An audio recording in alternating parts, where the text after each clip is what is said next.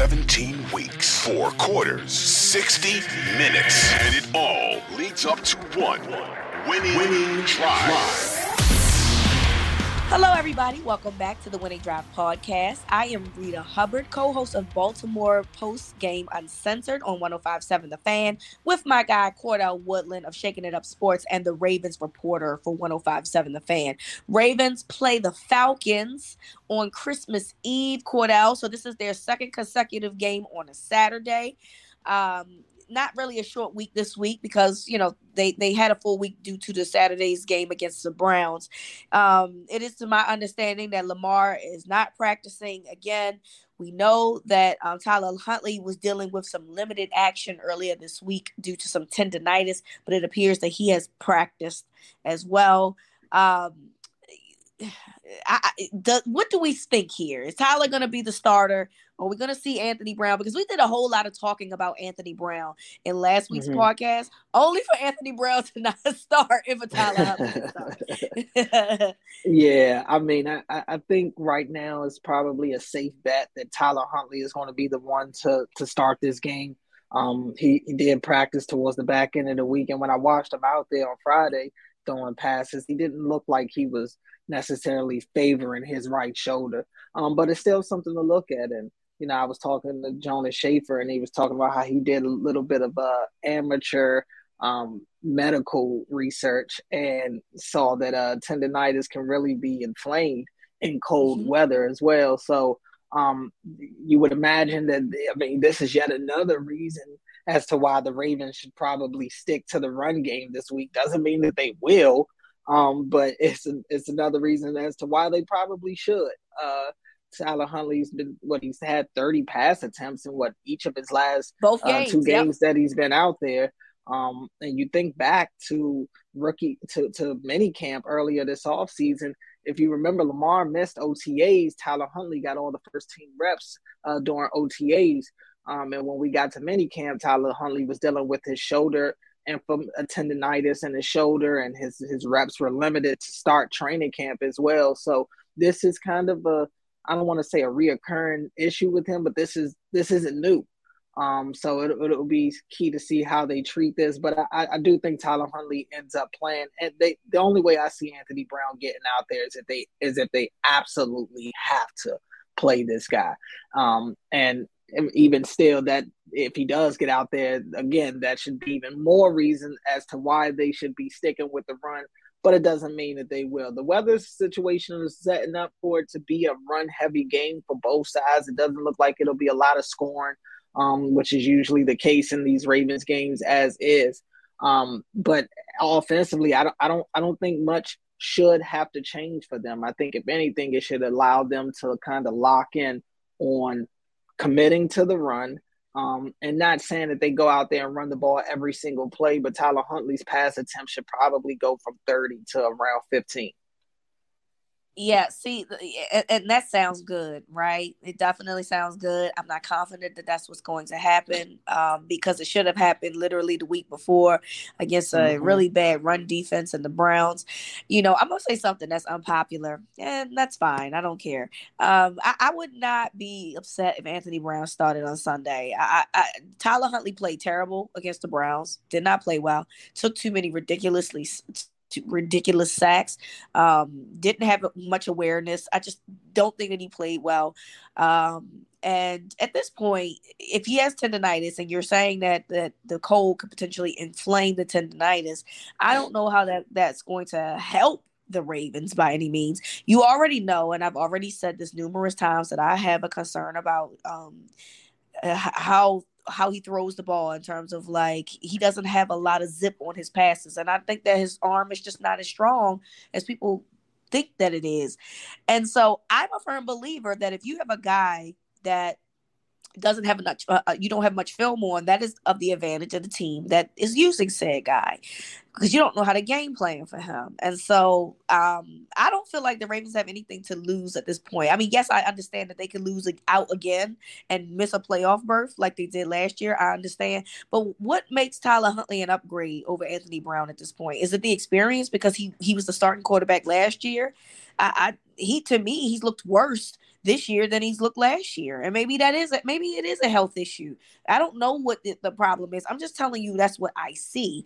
And so if you are committed to trying to throw the football 25, 30 times a game, why are you using him to do it? He's his arm is just not good enough to do that. So that's where I stand with that. Again, I know this is a very unpopular opinion. I, I, I, completely understand it. But sometimes you need an unpopular opinion. And sometimes you need a spark too that again, you know, you're going to be very simple and very basic with what eh, with either Tyler Huntley or Anthony Brown, but I firmly believe that Anthony Brown has a better arm than Tyler Huntley. So it in a perfect world, whoever starts would be throwing 12 to 15 passes, and then everything else will be run plays. The problem is, is that John Harbaugh has been on record to saying, well, you know, the run game, I mean, the pass game needs to be updated as if they have anybody to update it with at this moment. It's a very weird concept. They want to pass the ball, Cordell. So I feel like everything that we're saying is just word salad because they don't care yeah.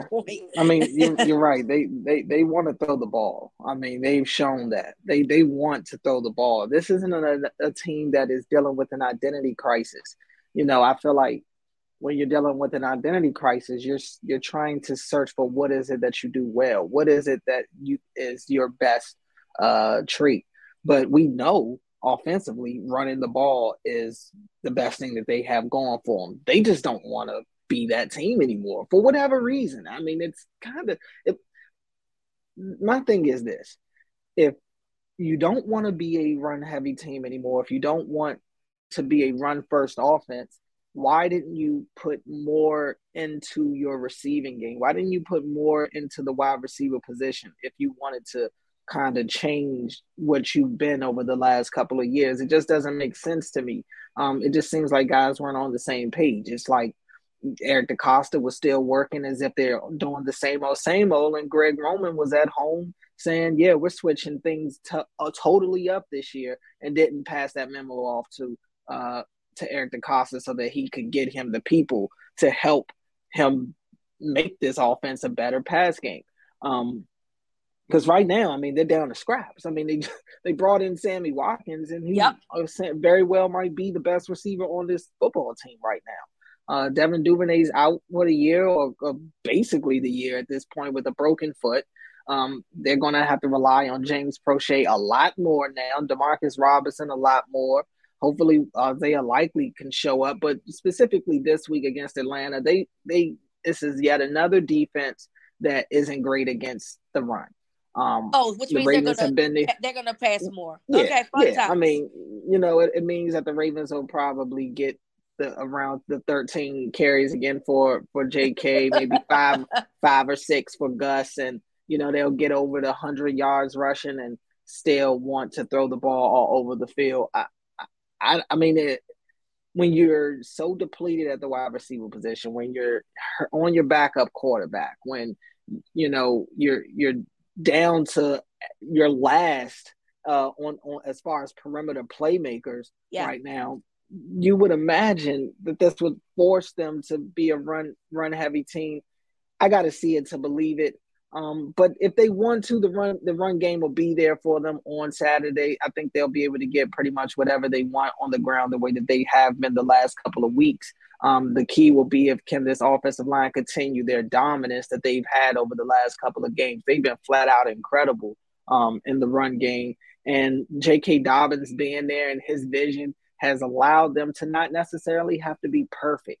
They just have to be good enough to open up some sort of crease for him, and he's done a heck of a job. Him and Gus have done a heck of a job of making the most of what's there. So, I mean, I, I really think this has to be the week. This has to be the week. I mean, we we heard Greg Roman the other day talking. He was asked about um, if he feels like J.K. and Gus are healthy enough to be able to carry the load down the stretch, and he's like, "I hope so. We're going to have to depend. We're going to really be dependent on those guys a lot down the stretch.